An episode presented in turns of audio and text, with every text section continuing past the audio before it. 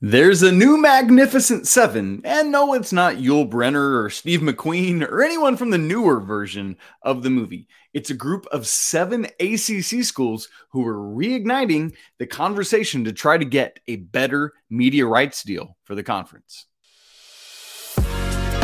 You are Locked On Tar Heels, your daily podcast on the UNC Tar Heels, part of the Locked On Podcast Network, your team every day.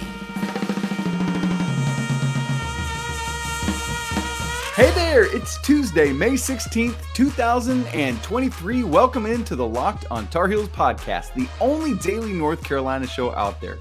I'm your host, Isaac Schade, and I want to thank you for joining us on today's show. Coming up later, we're going to talk about Bryce Baker, a quarterback who Carolina should be paying a lot of attention to in the class of 2025. We're going to have some help from our brand new college football recruiting insider on the Locked On Network. But before we get there, conference realignment talk is once again at the forefront of summer conversations. And I want to go ahead and update you on it right now. I know it's not summer yet, but it's going to be a talking point again as the academic year winds down. And you know that the ACC is going to be a massive part of that, both because of the current media rights deal, which is hamstringing the conference, and because of some schools that other conferences would maybe like to cherry pick and some schools that they wouldn't. So, what we learned on Monday is that North Carolina is thick in the middle of this conversation. And really, the, the, the reason it became a thing on Monday of this week is that the ACC spring meetings are going on currently in Amelia Island. And there was some interesting developments following a four hour long meeting. Before we get to exactly that kind of thing, per Brett McMurphy, who does a phenomenal job, obviously covering specifically college football and, and uh, college athletics, he said that a group of seven schools have been meeting together, seven ACC schools, I should say, meeting together for the last several months with their lawyers to try and determine if the current media rights deal is as ironclad, as ungetoutable as everyone thinks that it currently is. Let me read you his actual tweet. Um, I'm going to hold off the names of the schools for just a second, and we'll come to that. But these seven schools are the quote magnificent seven ACC schools, sources told Action Network. These schools, Ross Dellenger reported, and we'll get to Ross in just a second, have met in the past several months with lawyers examining the grant of rights to determine just how unbreakable it is. ACC deal runs through 2036. That is so long. He went on to tweet later, I mentioned this meeting, and here you go. This is what's coming out of the ACC meetings on Monday and why this is becoming a big deal. Quote ACC athletic directors emerged from a four hour meeting with Commissioner Jim Phillips just now in Amelia Island and said they're not allowed to talk to media today. Very interesting developments here for the ACC, and it's got me kind of like, what what is happening? You know we put all this to bed last year but here we go again. So again from what we just read there there's the current media rights deal which is not on commissioner jim phillips. That came from the previous commissioner john Swofford which at the at the moment it seemed like a great deal. Hey let's get locked in with espn for a long time. But the other conferences specifically the sec and big ten have been able to negotiate newer and infinitely more lucrative media rights deals since then, leaving the ACC floundering, trying to keep above water as they're swimming. And so, because the current deal runs for another 13 years, it's prohibitive for the ACC schools, the 14 full member schools, to try and keep up with the SEC and Big Ten. So, that magnificent seven, you ready for the schools? It's being led by Clemson and FSU. Understandably so. They're the two main football schools. I've also seen maybe Miami has been part of that leadership as well, but Clemson and FSU are the teams that I've seen from this reporting at, at various places, been looking around all over, reading articles and other things. And those are the two that emerge. But the other schools, so I mentioned Miami, the other four are both Virginia schools Virginia, Virginia Tech, NC State, and North Carolina. So these seven schools, so half of the full ACC members, obviously I'm leaving out Notre Dame there, have been meeting to try to figure out hey, could we get out of this thing? Because everyone says that this media rights deal, the grant of rights, is straight up ironclad and there's no way to kind of find a loophole and get out. It's been lawyered kind of perfectly. Well, then you start. We'll come back to to that because there's some ideas they're working on this week at the ACC spring meetings. But let's look at the at the realignment angle of it too, because remember last this time last year there were all these conversations about who's trying to get who, where's North Carolina going specifically for us, right? Like uh, what's going to happen to the Tar Heels? Will will they be included? Because yes, they are the preeminent, maybe along with Duke, two basketball programs in the conference and probably in the country, along with you know Kentucky and Kansas as well. Um, but in terms of football, are they there? And it, and it seems from everything I've read that Carolina would be considered a top four or five football draw in terms of their average viewers for football games. And so that's a big win for the Tar Heels. But here's what's interesting about the realignment conversation as it is right now per Sports Illustrated's Ross Dellenger, who Brett McMurphy had quoted in that tweet. He says the last wave of realignment, so last summer, which involved Texas and Oklahoma to the Big Ten, or to, excuse me, to the SEC and USC and UCLA to the Big Ten, was about consol- quote consolidating football's most valuable brands end quote. But he said this next wave, what we're going to see happen this summer unfolding, so we're going to have to talk about this a lot so we can keep our head wrapped around it, is about survival of the other three Power Five football conferences. So the SEC and Big Ten, they're in good shape. But now the question becomes, and this is another quote from Dellenger in, in, an article he wrote, which is very good. You should go read it. How do the Big 12, Pac 12, and ACC keep up competitively while generating millions less than college football's two behemoths? End quote. And then his very next quote, and this is maybe scary for us ACC people, is this quote, Some believe all three of them, meaning Big 12, Pac 12, ACC, cannot coexist successfully. End quote. Yikes. So here's why I took that detour. One of the big things that's going on in these uh, ACC spring meetings right now is they're having conversations. You might have heard these rumored, but about the idea that the, these seven schools are from the ACC are looking at it and saying that quote it, is an untenable situation end quote in our conference. And so one of the things they've been doing in addition to trying to figure out if the media rights deal is truly ironclad or not is uh, one of the points of conversation this week is talking about a merit based revenue system rather than an even distribution revenue system for the ACC. And when you think about that, it makes sense because you've got some of the bottom feeders, Boston College, for example, just really dragging things down.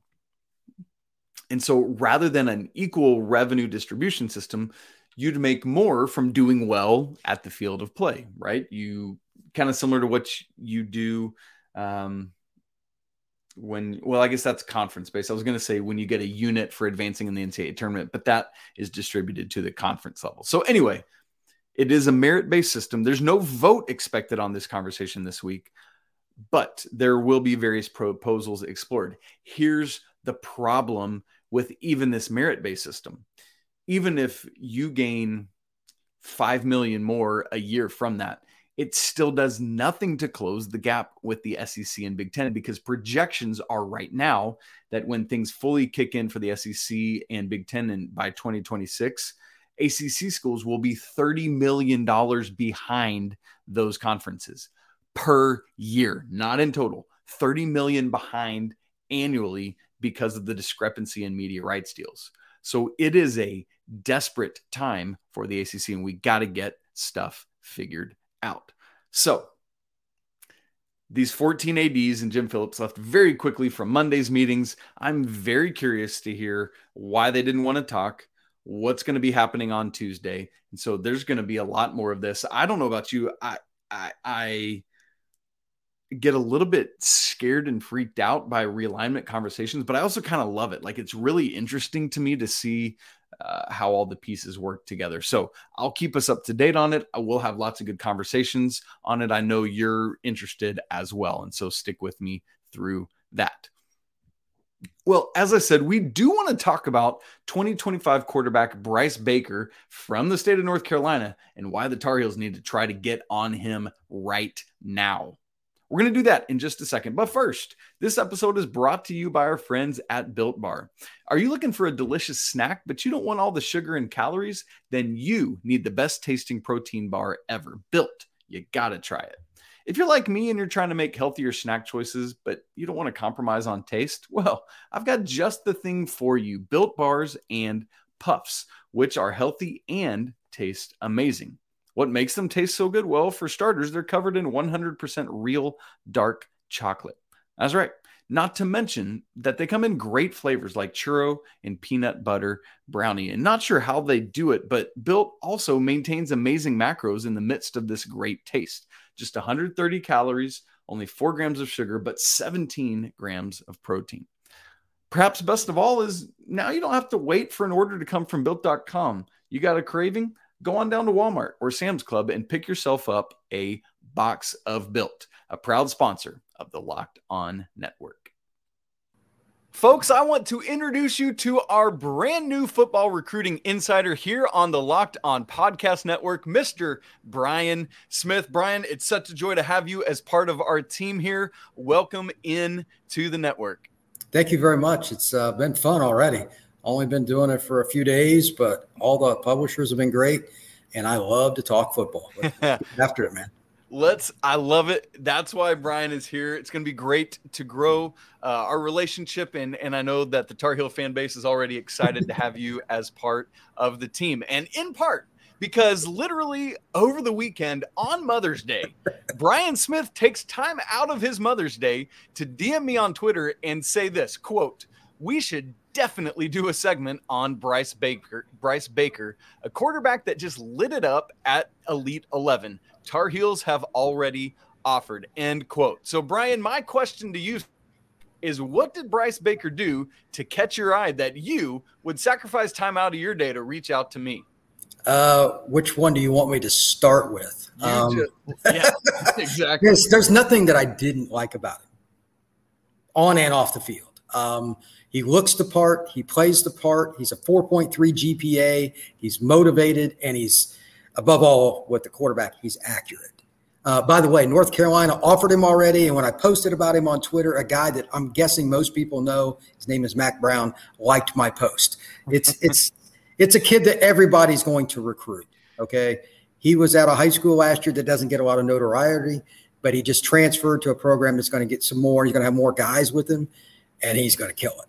I, I, watched him for maybe three or four clips. One of my buddies had said, "Hey man, you need you need to check this guy out." And I'm watching. I'm like, "Holy cow! Where, where's this kid from?" Natural throwing motion. He can flip his hips on a rollout against his body, deep arm, whatever you want. And he's a kid that can take off and run. Uh, watch. I had to go back and watch film. Obviously, Elite 11's not you know based on getting tackled. He can make guys miss in space. He is the consummate modern day quarterback. Man, that's so great to hear, Brian. And and yeah, I've heard of this Mack Brown fella. I think uh, I think he might make, he might just make something of himself in the in the He's football. Got a chance. He's got a chance. no, I, I, love that that that dual nature you talked about, Brian. At, at this point in Bryce Baker's development, what what would you say comes first, the running or the throwing? Which is higher right now? Surprisingly, usually when you talk about those two and a kid can do both, it's almost always running. Exactly almost always. He was so accurate this weekend. I'm going to give just just out of kindness the, the edge there. Quarterback throwing, like even Tom Brady is still learning. Like it never ends. Right. But when you're that accurate and your motion is that consistent, that tells me two things. Number one, you're a natural football player. Mm. And number two, you have honed your craft already and you've listened to people around you, which teenagers tend to do very poorly with. But he's he's a kid that took coaching at the Elite 11 from the counselors and would do adjust. They said something to, like he threw a couple of money balls and they would still say something to him, and he didn't like bitch and cry. Some kids, oof, I have bad stories I won't really publish, but a lot of kids are, are pretty standoffish with that. He ate it up. Interesting. That's one of the biggest things. If you're a quarterback, regardless of your offer list, and his offer list is going to go bonkers, you still have to be able to take coaching on every single rep. Bryce does that. And I'm not sure that a lot of kids know who he is yet, but he's going to be a guy that people kind of gravitate to and watch as his offer list grows, especially because he's fun to be around. When you're a quarterback, man, it makes life for the team a lot better when you're a likable guy and he's going to push himself. He'll be the best player on his team, but he's pushing himself. There's no reason he won't be a 40 offer kid. It's it's up to him. Run and throw. He's awesome. Take your pick. He's he's going to beat you one way or the other for some context for people listening, you, you talked about that coachability. Is that how, how rare of a trait is that for players at his level of capability? Uh, at best, uh, 50 50. Um, I live in Florida, and uh, Florida is by far, it's not even competitive. The most contentious state for recruits. There are a lot of standoffish kids. Bryce Baker is not that guy at all. Um, I would probably say that Quarterback is one of the better spots to play it, though. A lot of teams won't allow somebody to play quarterback unless they're coachable. Because if you're not good at quarterback, you're not winning. Not exactly a shock. A certain guy that is currently in Chapel Hill is proof of that. Uh, he's as good a player as there is in college. He's my favorite guy to watch at quarterback. Um, Drake is, is, superior to just about anything you could imagine for a redshirt. What he did last year was incredible. So hats off to him. First off, but you're you're yeah. Oh, if you can't enjoy watching him, you're probably a Duke fan, and you're probably still just there's something wrong with you. But that that's that's beside the point. How, how do you compare somebody like this though? Again, he's only going to be a junior in high school this next year. That's one of the keys. Like uh, Air Noland, who's committed to Ohio State, was there. He's another one of those rare kids. I saw him as a freshman. I was following him and Cam Newton around at, at Cam's mm. what tournament Cam was at, and I talked to Cam about him, etc. He's like, he's a guy. He's a guy. Well, if Ohio State offers you and you're a quarterback, that's a sign. This kid's demeanor is very much like Air. His the way he carries himself is very much like Air Noland. Great, great sign. I think Air is a top 50 kid in the 24 class. I don't see why Bryce can't eventually be a top 50 kid in the 25 class. Man. Brian, you talked about that Bryce Baker is transferring to a new school where he's going to have more talent around him. First off, what school is that that he's going to so people can keep tabs on it? And secondly, how important is that for a high school player's development to be surrounded by other elite talent? East Forsyth. Um, that is one of those. I think it's east. It's east or west. I forget which one. But east. Yeah, I believe it's East for Forsyth. Yeah. He's a kid that wants to challenge. Hmm. Um, look, if you don't want that, are you really going to be good for a school like North Carolina? Because you're under the gun. Like everywhere he goes, he goes to a restaurant. If he committed to UNC, he's going to get asked for autographs. If he goes to the gas station, if he walks down the dorm room hall, it's your life changes. You have to want that. So it's important. And as it relates to a bigger program with more talent, you got to find out what you can do and help other guys be better. Sometimes you're just a distributor if team's playing the wrong defense, you've got a guy that can do really well at bubble screens. Well, you just keep throwing it. It's not real hard, but sometimes you got to do that. and sometimes you just hand off. He's the kind of kid that wants to win. Hmm. So if he hands off more in a game because they're just playing cover three and playing off, so be it. But he's going to do that. He wants to win and he wants to challenge. I talked to him a little bit off the record about it. And I'm like, I, I only spent about 30, 40 seconds talking about it. I'm like, he gets it. Because a lot of kids will do the opposite. They'll go somewhere else because they're the guy, yeah. but they're playing against terrible competition. And I'm like, how am I going to evaluate you when the kid out there guarding your receiver couldn't guard my dead grandmother? So he didn't run from competition. He ran to competition. So that's Baker made the right decision. Love to see that. Now, Brian, you said that both on and off the field, you love Bryce Baker. You've already mentioned people love to be around him. You said the the high elite level GPA. Why why are these kind of things as important to you in your evaluation of a player as all those on-field things that you've just talked about? Name a day in the last year, whether it's family, politics, sports, etc., when you were on social media and you didn't see somebody doing something that you're like, now be the head coach like Mack Brown at UNC and you get that 1 a.m. phone call. That is why mm. he's not going to be that kid. You can't have a knucklehead at quarterback. It's just the way it is. And that's why, I mean, I, I talked to a quarterback coach today at a major program that somebody North Carolina plays against. And like, you know, they talk about arm strength and all that, but GPA and attitude at signal caller is really important. He's 4.3 GPA. This just in. He's not stupid. So he's got it figured out there. And he was very gregarious personality. I asked, Hey, can I get a quick headshot of you? He went out of his way to like, everything's right. He wants to be positive and happy for everybody. The you know, SID at whatever school he goes to is going to love him yeah. because he's not going to have to like pull him along to get him to do interview. He's going to be the guy. Can't have enough of those guys in your program. You love to hear that. And to that point, North Carolina has had this string of two of the best quarterbacks in Carolina history. And I know that there is a fear amongst the fan base of a precipitous drop off next spring when Drake Maye goes to the NFL. So I want to ask Brian if Bryce can be that guy. We'll talk about that in just a second. All right, we are joined today by Brian Smith, our brand new college football recruiting insider here on the Locked On Network. And we are talking about a potential target in the class of 2025, a rising junior, Bryce Baker, who has just caught Brian's eye at Elite 11.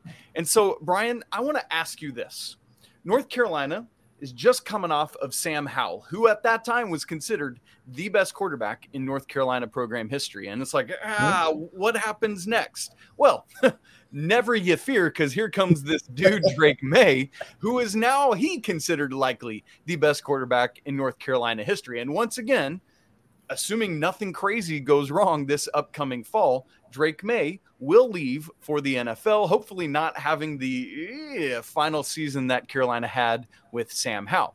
So the question becomes should Carolina be worried about what's next? Or if they're able to land Bryce Baker, could he be that next guy to step in? Obviously, there's a year gap before that, but could Baker be that level kind of dude? I think so. Uh, two things. Number one, because he's a junior, he's obviously not going to be in college in 24. He's going to still be playing high school. But if he competes at whatever institution he goes to as a freshman for the starting job and or reps, that's what I expect. He's a dual threat kid, so there's a lot of packages you could use him for. And Mack Brown has shown, as you already talked about, a certain young man that uh, Maye was wasn't Maye their leading rusher last year too. He was, he was, yeah. so I mean, he knows how to use mobile quarterbacks. It would be a fit. I also think that if Mack had to, he'd go to the portal and get a guy as a stopgap in between for year. Yeah. Why would you not? So he's never had a problem at running a program. I don't think Mack Brown's going to suddenly forget how to run a college football program. There's a reason he's got a ring on his finger. So I think the Carolina fans should just pump the brakes. Like a lot of fan bases, you know, oh no, woe is us? First off, enjoy Drake Maye. yes. for the love of mankind. for the love of mankind. He's one of the rarer guys. If I had to, if I was an NFL GM, I would take him over Caleb Williams. That's how much I respect him. Wow. Caleb's a really special player. Wow. Can't really go wrong either way, by the way. So I just like Drake's overall size and everything. I think it's more likely he'll be able to hold up at the NFL level. But while you're a Carolina fan, if you haven't went to see him play, go do that. Go do that. That's that's the other thing. He's a rare kid. And Carolina fans, I'm not saying that Baker is going to be as good as Drake Maye. I would not put that on anybody. But at the same time, he can carry the torch for somebody. Maybe it will be the Tar Heels. Boy, that would be a wonderful thing. Now, at, at, this point, and obviously there's there's some other quarterbacks we talked about in in the program uh, that that could potentially be that stopgap. Maybe it's transfer portal. Brian and I have talked off air a little bit about Michael Merdinger, a recent 24 um, uh, commitment. Excuse me. We'll we'll talk about him more at another point this summer. But Brian, the next question for me is this: we, You've talked about Baker being at this point a little bit off the radar, but he is an in-state kid, and so how can Carolina go about the process of like keeping him home before his national profile really raises up. You talked about him being a, like a 40 offer type guy. And so that becomes a more and more national profile. How, when that happens, can Carolina keep him home? Number one, you just keep recruiting him hard, which has never been a Mack Brown problem. but more specifically, you cannot possibly get him to come to your campus enough times unofficially. The more the merrier. And if just hypothetically, if Baker were to commit early to the t- to the heels, he can be your Pied Piper because the state of North Carolina per capita is about as good as it gets in the country for high school football prospects signing Power Five. It's it's up there. It's in top eight or whatever. I think that that has to be their number one objective. It's you got to put a fence around the state. Mack's talked about that in some capacity. Right. Get him to campus as many times as possible because the Georges and all that are going to recruit him. They're, it's going to happen. I, I mark it down. Whether or not he wants to stay home or leave, I didn't even go into recruiting with him. Let him be a kid for a while. He's probably not got much more time to do that. So it is what it is. But in three months, he'll have 20 offers. Once like September 1st gets, you know, like the official, he'll get another 10, 15 offers. Then we'll see. When he starts going to visits this fall, pay very close attention to the schools he visits this fall for game days. Uh, Carolina needs to get him on campus at least once, if not twice. That's that's the key. Man, that would be a big key. Okay, there's something, folks, for you to make sure you watch. Does Bryce Baker come, hopefully multiple times, to. North Carolina? And and there's something you kind of alluded to there, Brian, that I want to dig into a little further. Uh, North Carolina folks, obviously the the keystone, the pinnacle for North Carolina athletics is the basketball team. And one of the things that folks know is that Armando Bacot has been a massive recruiter for North Carolina. From the second he committed, he was like, Hey, come play with me. Even once he announced he was coming back for his fifth year, he's like, Hey, who's trying to come play with me this year? DM me. In this transfer portal era, and you talk about all these guys and how they can be probably the best recruiters once they commit. You talked about potentially getting someone like Baker to commit early because then he can take on that role. How important would it be if Carolina was able to land a commitment from somebody like Baker early that he then, with that gregarious personality you talked about, turns into a big time recruiter? It's exactly that. I think you would add players to your class that you otherwise would not get. It's that important. Sometimes there are kids that commit early that are great, but they have a very passive and you know just naturally passive personality. That is not Baker. He will talk your ear off if you if you meet him and, and you're nice to him, and he's easy to get along with. Well, who doesn't want to be around that? So yeah, sometimes it's literally the forest for the trees. Don't don't overcomplicate it. And him being a quarterback that Mack went after early, and Mack's going to tell you, hey, there's a reason we could have went somewhere else and got a kid, but we got this kid. If you do that, it's going to be pretty convincing. And I mean, conservatively, North Carolina every year on average can sign 10 kids in state, and that's good. They might sign 12 or more because there's just that much talent within the Tar Heel State. And I, I think that that's where it starts. Mm-hmm. And then on top of that, with him being a quarterback, I don't know who it's going to be. There's going to be a receiver from Texas or DC, receiver and quarterback. There's no two positions on the planet in any sport that are more connected. If you ain't got a quarterback, how good are you as a receiver? So that's that's the other thing. They need another guy like Downs that can just take the top off the defense. Why not? So that that would be the specific entity. But yeah, he's going to change your program if he gets him to commit early because he'll get other guys to come with him that you may not have even got to visit. It's very important. Okay. So, folks, we see wh- how important this kind of commitment we'll keep our eyes on Bryce Baker and his progression and his offer list and all this stuff. Brian Smith, it's been great to have you on for your inaugural visit to Locked on Tar Heels. We're so grateful for your time. And again, so glad you're part of the team and can't wait to talk with you more. Thank you, sir. I appreciate it. That's it for today's episode of Locked on Tar Heels. My thanks once again to Brian Smith for joining us for the first time. You can follow him on Twitter at FBScout underscore Florida. Also, you can follow the show on Twitter at Locked On Heels or me at Isaac Schade. Shoot us an email, lockedontarheels at gmail.com. We'd be honored if you would go and give us a five star review on Apple Podcasts or anywhere else you get your podcasts. Please also don't forget to subscribe to the show, smash the like button, and leave your comments on today's show. Want to remind you that it's always a great day to be a Tar Heel. We'll be right back with you tomorrow with Coach Pat Kilby. But until then, peace.